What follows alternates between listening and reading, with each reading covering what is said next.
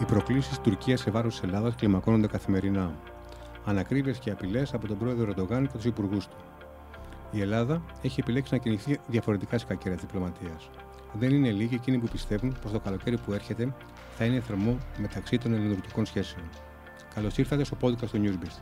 Είμαι ο Βίκτορας Μοντζέλη και απέναντί μου στο στούντιο ο κύριος Χρήστος Αργυρίου, διεθνολόγος στρατηγιστή. Κύριε Αργυρίου, καλησπέρα. Καλησπέρα. Η προκλητική της Τουρκίας δεν είναι μια στρατηγική που φαίνεται να έχει πλέξει ο Ερντογάν, αλλά είναι μια ρητορική, μια πολιτική που υπηρετείται εδώ και δεκαετίες. Η χώρα μας είναι οχυρωμένη διπλωματικά σωστά απέναντι στο δόγμα της γαλάζιας πατρίδας; Κοιτάξτε, η Ελλάδα κινείται σε σωστό δρόμο. Η αλήθεια είναι ότι έχει ξεκινήσει εδώ και πολλά χρόνια με τη διεθνοποίηση του προβλήματος. Έχει κάνει όλες τις απαραίτητες επαφές και με την Ευρωπαϊκή Ένωση τα περισσότερα κράτη, όλοι δηλαδή, όλα τα μέλη Ευρωπαϊκή, της Ευρωπαϊκής Ένωσης γνωρίζουν το πώς κινείται η Τουρκία στην περιοχή και φυσικά δεν μπορούμε να παραβλέψουμε και το νούμερο ένα παράγοντα διεθνώς, μια ηγέτιδα δύναμη όπως είναι οι Ηνωμένες Πολιτείες Αμερικής, οι οποίες ε, έχουν λάβει γνώση του τι συμβαίνει και μάλιστα έχουν ε, από χρόνια, αν θυμάστε και την, ε, το νομοσχέδιο Μενέντες Ρούμπιο, που προσπάθησε να αποτρέψει την Τουρκία από την αγορά των F-35 και προσφάτως και από τα F-16 γνωρίζουν το τι συμβαίνει. Η Τουρκία ε, έχει μια παραβατική συμπεριφορά η οποία δεν είναι καινούρια αλλά θα πρέπει να καταλάβει και ο κόσμος όμως ότι παρά τη διεθνοποίηση, παρά τους ε, χάρτες που παρουσιάζονται και από δική μας πλευρά και όχι από τουρκικής η διπλωματία επιτάσσει να έχουν ανοιχτές τις πόρτες όλα, όλα τα κράτη της Ευρωπαϊκής Ένωσης αλλά και κυρίως οι Ηνωμένες Πολιτείες με την Τουρκία γιατί η Τουρκία δεν είναι ο Ερντογάν. Η Τουρκία θα συνεχίσει να υπάρχει και αύριο. Είναι μια υπολογίσιμη δύναμη και σε αυτή ποντάρουν και οι Ευρωπαίοι και οι Ηνωμένες Πολιτείες. Οπότε ε, τηρούν μια στάση αναμονής ως προς το πώς θα φερθούν προς την Τουρκία. Εμείς μπορεί να αναμένουμε να υπάρχουν ρηξικέλευτες αποφάσεις, αλλά ε, βάσει διπλωματικής οδού είναι δύσκολο έως ακατόρθωτο. Ο, ο Τσαβούσογλου δήλωσε πριν λίγες ημέρες πως άμα δεν υπάρχει αποστρατικοποίηση στα ελληνικά νησιά, θα ξεκινήσει μια συζήτηση για την κυριαρχία τους. Καταρχήν, τι σημαίνει θα ξεκινήσει η συζήτηση.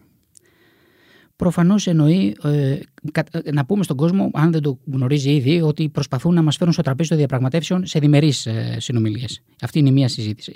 Αυτό δεν γίνεται, διότι το, το θέμα αυτό είναι διεθνές, δεν είναι διμερές. Η περιοχή εδώ, η αξία, μάλλον επικρίσεις να πάμε πίσω, όταν υπήρχε η κρίση στην Ελλάδα, έλεγα πάντα ότι η Ελλάδα στρατηγικά, γεωστρατηγικά, έχει μεγαλύτερη αξία από αυτή που χρωστάει. Σαν περιοχή λοιπόν, ως γεωστρατηγική περιοχή και τι είναι η γεωστρατηγική, τι ακούμε να, να συζητάμε, ακούμε σε ομιλίες να, να λέγεται, αλλά... Ναι, χρησιμοποιείται ευρέως αυτός ο όρος. Μπράβο, απλά δεν γίνεται τόσο κατανοητός και ίσως και αυτοί που το χρησιμοποιούν να μην το γνωρίζουν και τόσο καλά. Για, τι εννοώ; για πείτε μας. Άλλο η γεωστρατηγική, άλλο η γεωπολιτική και άλλο η γεωοικονομία. Η γεωστρατηγική είναι το άθροισμα της γεωπολιτικής συν τη γεωοικονομία. Δηλαδή η Ελλάδα έχει ε, ε, γεωπολιτική αυξημένη αυτή τη στιγμή λόγω ε, των ε, αμυντικών συμφωνιών που έχει υπογράψει με Ηνωμένες Πολιτείες και Γαλλία, λόγω των χρημάτων που έχουν επενδύσει εδώ οι Ηνωμένες, έχουν επενδύσει οι Ηνωμένες Πολιτείες για να αυξήσουν και να μεγαλώσουν τις βάσεις που έχουμε στη Σούδα παραδείγματος χάρη και στην Αλεξανδρούπολη. Και γεωοικονομικά λόγω των κοιτασμάτων που υπάρχουν ε, στην, στο Αιγαίο και στην νοτιοανατολική λεκάνη της Μεσογείου. Και όλα αυτά κάνουν το, άρθρο, το άθροισμα της γεωστρατηγικής. Δηλαδή, όταν λέμε γεωστρατηγική, εννοούμε ότι έχουμε ενδιαφέρον για γεωοικονομία, είτε αυτό είναι υποθαλάσσια, είτε είναι υπόγεια, είτε είναι υπεργεια, αναλόγως δηλαδή το τι παράγει κάθε χώρα ή τι αγορά έχει κάθε χώρα. Επί παραδείγματι, η Τουρκία, ας πούμε, έχει μια πολύ μεγάλη αγορά. Γι' αυτό και σας είπα προηγουμένως ότι δεν είναι εύκολο να κλείσουν οι πόρτες προς την Τουρκία. Γιατί και εμείς έχουμε οικονομικές συναλλαγές με την Τουρκία. Δεν μπορούμε να τις ε, πυροδοτήσουμε έτσι εν μια ανοιχτή ε, και είναι καλό να υπάρχουν ε, διάβλοι επικοινωνίας, είτε είναι οικονομική είτε άλλου είδους, έτσι ώστε να, ε, να υπάρχει συζήτηση ανάμεσα στις, στις δύο χώρες. Άσχετα αν δεν έχουν το αποτέλεσμα αυτό που θα έχουν εάν εμπλακεί μια υπερδύναμη όπως είναι οι ΗΠΑ και σημαίνει συνήθως. Δηλαδή, πριν αρχίσει την ρητορική ε, ο πρόεδρος Ερντογάν για αποστρατικοποίηση των νησιών ή για κυριαρχία των νησιών. Είδαμε την, ε, ότι η επαφή που είχε ο Μητσοτάκης με τον Ερντογάν, ο Έλληνας Πρωθυπουργός με τον Τούρκο πρόεδρο, ήταν σε πολύ καλό κλίμα. Αυτό έγινε με την παρέμβαση των ΗΠΑ όμως. Αν οι Ηνωμένες Πολιτείες θέλουν τους δύο αυτούς να συναντηθούν, ο Ερντογάν, ό,τι και να λέει, εάν θέλουν οι Ηνωμένες Πολιτείες, θα τους βάζουν να χορεύουν και ταγκό και να το παίρνει και η κάμερα και οι δύο μαζί. Για να καταλάβει ο κόσμος δηλαδή τη δύναμη που έχουν.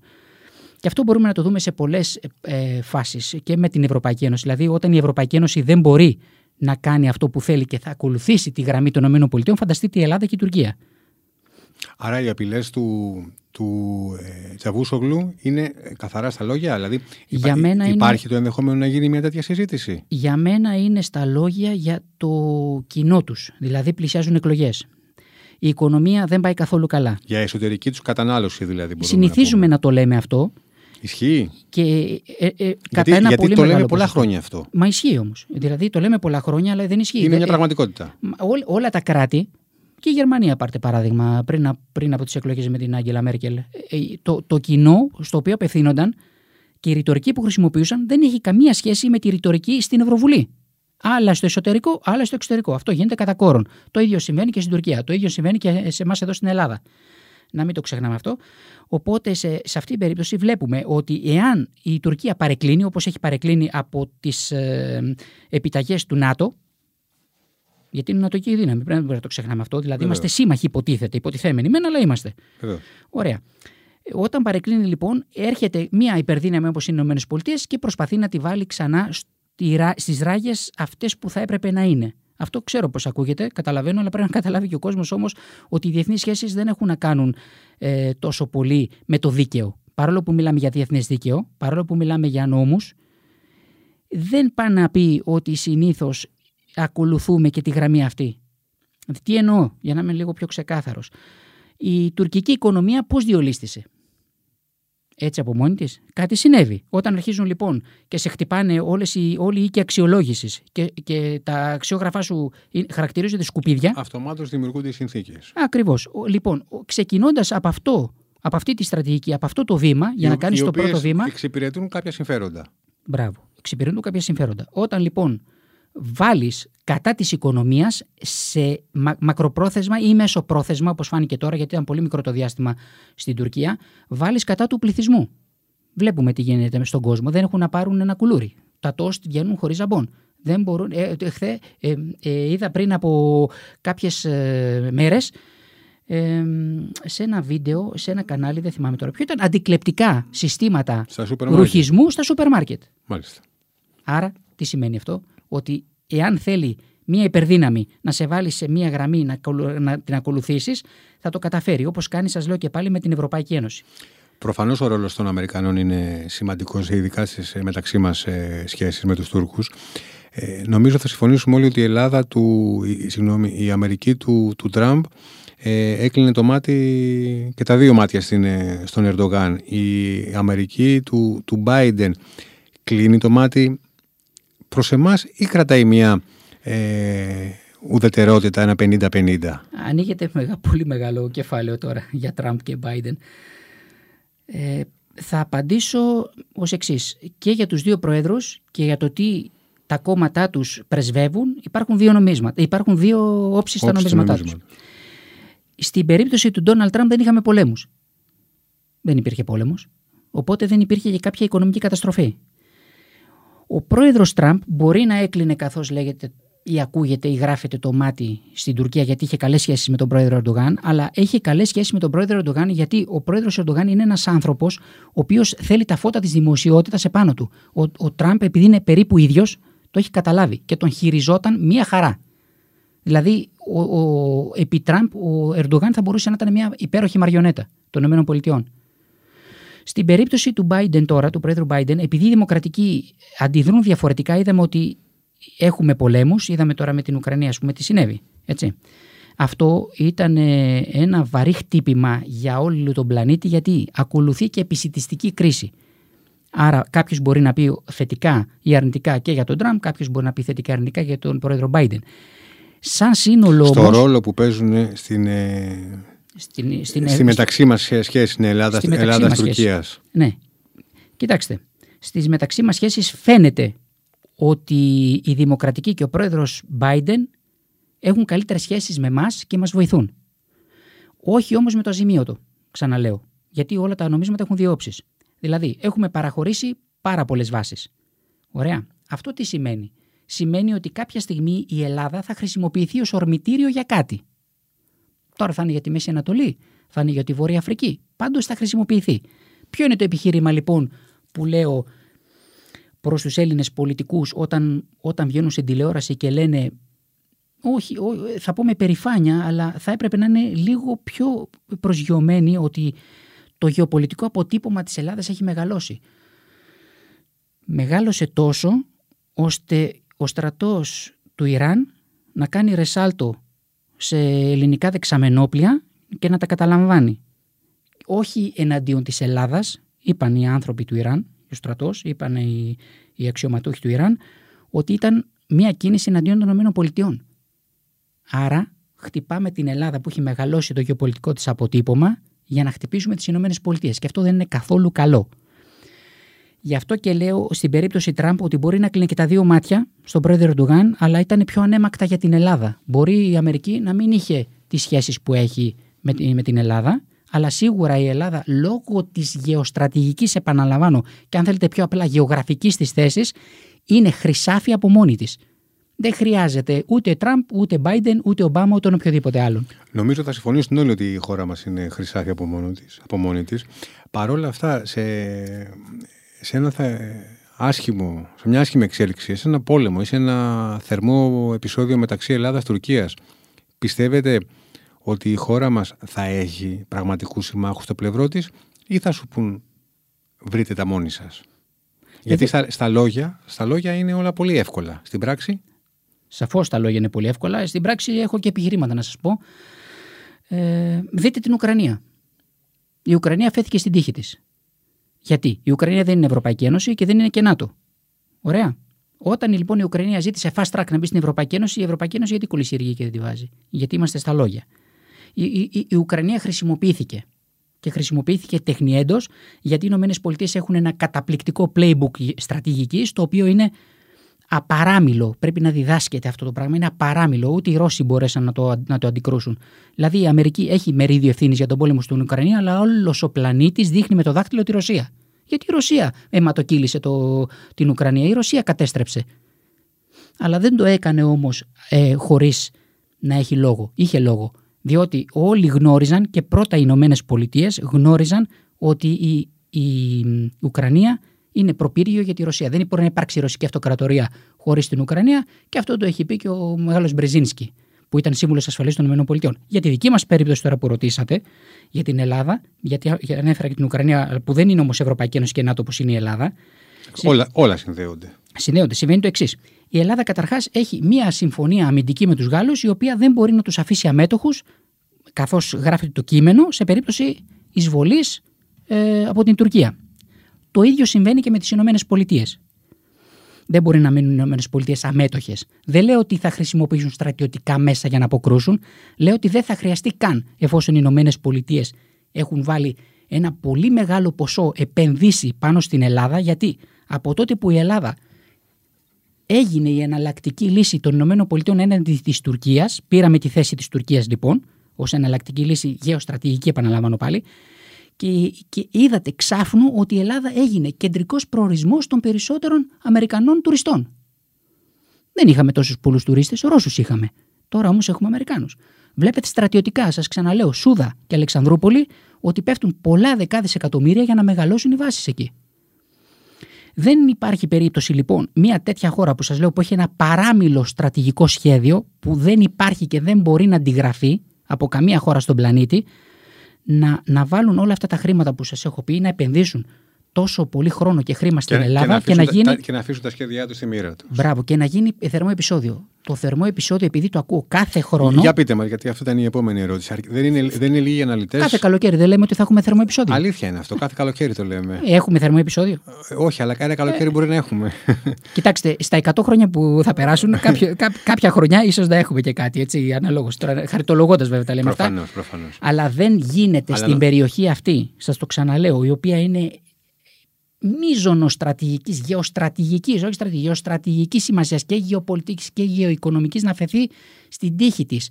Οι, Αμε... οι Ηνωμένες Πολιτείες έπεισαν με τον τρόπο τους, χωρίς να θέλει η Ευρωπαϊκή Ένωση να εξαρτοποιηθεί από το ρωσικό φυσικό αέριο. Δεν ήθελε η Ευρώπη να, να εξαρτοποιηθεί από το φυσικό ρωσικό αέριο, γιατί είχε μια πολύ καλή συμφωνία. Γι' αυτό είδαμε και πριν από κάποιες μέρες, είδατε στην Ευρωπαϊκή Ένωση στη συμφωνία που πήγε να την αχτεί στον αέρα για την, ε, για την εξαρτοποίηση από το πετρέλαιο, ότι δεν συμφωνούν όλοι. Δηλαδή στο παρατσάκ σώθηκε. Mm-hmm. Άρα δεν μπορούμε να συμφωνήσουμε σε μείζωνα ε, θέματα στην Ευρωπαϊκή Ένωση, γιατί ο καθένας κοιτάει τη χώρα του. Όπως παραδείγματος χάρη ο Ορμπάν στην Ουγγαρία. Οπότε θεωρείται πολύ μακρινό το σενάριο ενός θερμού επεισοδίου μεταξύ Τουρκίας και Ελλάδος. Θεωρώ ότι η Ελλάδα και η Τουρκία επειδή είναι νατοικές δυνάμεις, νατοικές, νατοικοί σύμμαχοι όπως οι Ηνωμένες Πολιτείες, έχουν πάρει το playbook των Ηνωμένων Πολιτειών, το εγχειρίδιο και ξέρουν και η Ελλάδα μέχρι που φτάνει και η Τουρκία μέχρι που φτάνει. Η, η, η Τουρκία γνωρίζει πολύ καλά ποια είναι η κόκκινη γραμμή της. Εάν την περάσει αυτή την κόκκινη γραμμή, τότε θα έχει πολύ μεγάλο πρόβλημα, όχι μόνο οικονομικό που είπα προηγουμένως, αλλά και γεωγραφικό. σω να πάψει να υπάρχει με τη σημερινή μορφή, εάν τραβήξει πολύ το σκηνή. Γιατί οι Ηνωμένες Πολιτείες έχουν και αυτές το όριό τους. Μην ξεχνάτε ότι μπροστά στη στρατηγική της διατήρησης της ηγέτιδας δύναμης, της, του ηγεμόνα, δεν θα υπολογίσει κάτι. Όταν είχε αναλάβει ο Ντόναλτ Τραμπ την διακυβέρνηση της χώρας, ο Μπαράκ Ομπάμα του είχε αφήσει ένα γράμμα πάνω στο βαλαγραφείο και του έλεγε: Διατήρησε ό,τι παρέλαβες. Διατήρησε την Αμερική ως ηγέτιδα ηγεμόνα χώρα. Οπότε καταλαβαίνετε ότι τα πράγματα είναι μάλλον λίγο δύσκολα για τους Τούρκους, γιατί μπορεί να θέλει να είναι ισότιμος με τις μεγάλες δυνάμεις, αλλά δεν είναι. Δεν είναι. Έχει πολύ σοβαρά προβλήματα. Δεν μπορεί να είναι. Η Τουρκία δεν είναι μόνο παράλια και Κωνσταντινούπολη. Έχουμε δει τι γίνεται στην ενδοχώρα μέσα. Ε, δεν είναι λίγοι αυτοί που, που πιστεύουν πως ε, στην περίπτωση ενός πολέμου μεταξύ Ελλάδας-Τουρκίας ότι οι Τούρκοι έχουν ένα προτέρημα, μια προτε... είναι λίγο μπροστά, επειδή ο στρατός τους δοκιμάζεται σε αληθινό πεδίο μάχης και όχι στο εικονικό των ασκήσεων. Η δική σας γνώμη ποια είναι; Ισχύει κάτι τέτοιο; Η δική μου γνώμη είναι ότι ο ελληνικός στρατός είναι πολύ πιο ε, έτοιμος από τον τουρκικό στρατό. Ο τουρκικός στρατός μπορεί να δοκιμάζεται στο πεδίο της Συρίας, αλλά δοκιμάζεται σε περιοχές οι οποίες έχουν ανθρώπους ε, πολίτες. Δεν, έχει να, δεν έχει να βάλει με στρατό. Δεν, δεν έχει να βάλει με τακτικό στρατό, να το πω έτσι. Τώρα, αν είναι κάποιοι Κούρδοι της Συρίας ή είναι κάποιοι ε, γκουερίλα, πώς να πω, και, και αντιστέκονται, αυτό δεν έχει να κάνει με τακτικό στρατό να μην ξεχνάει ο κόσμος ότι όταν είχε η Τουρκία όταν είχε δώσει τα, τα drones στη, στη Λιβύη, στο βόρειο κομμάτι της Λιβύης, ε, την επόμενη μέρα δεν υπήρχε τίποτα. Δηλαδή θυμάστε ότι υπήρχε ένα επεισόδιο ότι βομβαρδίστηκε η, η αποστολή της Τουρκίας με τα drones που είχε πάει και δεν έμεινε τίποτα. Δεν θα εξηγήσω το πώς και το γιατί, αλλά μπορεί να το βρει και ο κόσμος αν θέλει στο διαδίκτυο για ευνόητους λόγους γιατί ψάχναμε να βρούμε ποια χώρα ήταν εκείνη που βομβάρδισε την αποστολή της Τουρκίας και στην Τουρκία είδατε ότι δεν άνοιξε ροθούνη, δεν άνοιξε μύτη, δεν γράφτηκε, δεν ακούστηκε τίποτα. Ω μη γενόμενο γεγονός. Μπράβο. Η Ελλάδα λοιπόν, γιατί λέω ότι είναι πιο έτοιμη από τον τουρκικό στρατό; Διότι η Ελλάδα καθημερινά δοκιμάζεται σε αέρα και θάλασσα. Καθημερινά. Και όταν λέω καθημερινά είναι κυριολεκτικό το καθημερινά. Άρα δεν είμαστε ένας ε, αξιόμαχος αντίπαλος, είμαστε ένας δυνατός αντίπαλος απέναντι στην Τουρκία εάν δεν ήμασταν δυνατός αντίπαλος ή, ή τουλάχιστον ισότιμος, να είστε σίγουροι ότι θα είχαμε ήδη θερμά επεισόδια. Δεν θα περίμεναν ούτε τις Ηνωμένες Πολιτείες, ούτε δεν ξέρω εγώ τι άλλο μπορεί να περιμένουν. Ε, θα είχαμε πρόβλημα. Δηλαδή, βλέπετε ότι σε μία χώρα θα σας δώσω ένα απλό παράδειγμα για να καταλάβετε την αντιστοιχία των δυνάμεων. Όλοι θεώρησαν ότι η Ρωσία θα καταλάβει την Ουκρανία σε πολύ μικρό χρονικό διάστημα όχι στρατιωτικοί, όχι στρατηγιστές, όχι ε, συνάδελφοι ε, επιστημών ε, όπως των διεθνών σχέσεων ή της διεθνούς πολιτικής που γνωρίζουμε τουλάχιστον τα βασικά. Είδαμε όμως ότι έχουν, έχει περάσει τόσος καιρός και η Ρωσία ακόμα δεν μπορεί να καταλάβει τις περιοχές που ο πρόεδρος Πούτιν ανεξαρτητοποίησε. Φανταστείτε λοιπόν σε μια χώρα που δέχεται βοήθεια εξωτερική σε οπλισμό και όχι με σύγχρονα συστήματα να, αντιδράς, ε, να αντιδρά έτσι και να αποκρούει έτσι, έστω και αν καθυστερημένα χάνει εδάφη, όπως είναι λογικό. Αλλά κοιτάξτε πόσο χρόνο και χρήμα και ανθρώπινο δυναμικό έχει χάσει η Ρωσία για να κερδίσει αυτά που κέρδισε λόγω πρεστίζ. Φανταστείτε λοιπόν που η Ελλάδα δεν είναι Ουκρανία και η Τουρκία δεν είναι Ρωσία, τι θα πάθει η Τουρκία σε μια αντίστοιχη επίθεση. Γιατί δεν υπάρχει περίπτωση η Ελλάδα, όπως ακούμε αυτές τις χαζομάρες, συγγνώμη για την έκφραση τώρα σε τουρκικά μέσα, να επιτεθεί και να αξιώνει η Ελλάδα. Η Ελλάδα δεν αξιώνει, η Ελλάδα μείνεται. Η Ελλάδα πάντα αμυνόταν και ποτέ δεν ήταν ε, επεκτατική. Η πολιτική της.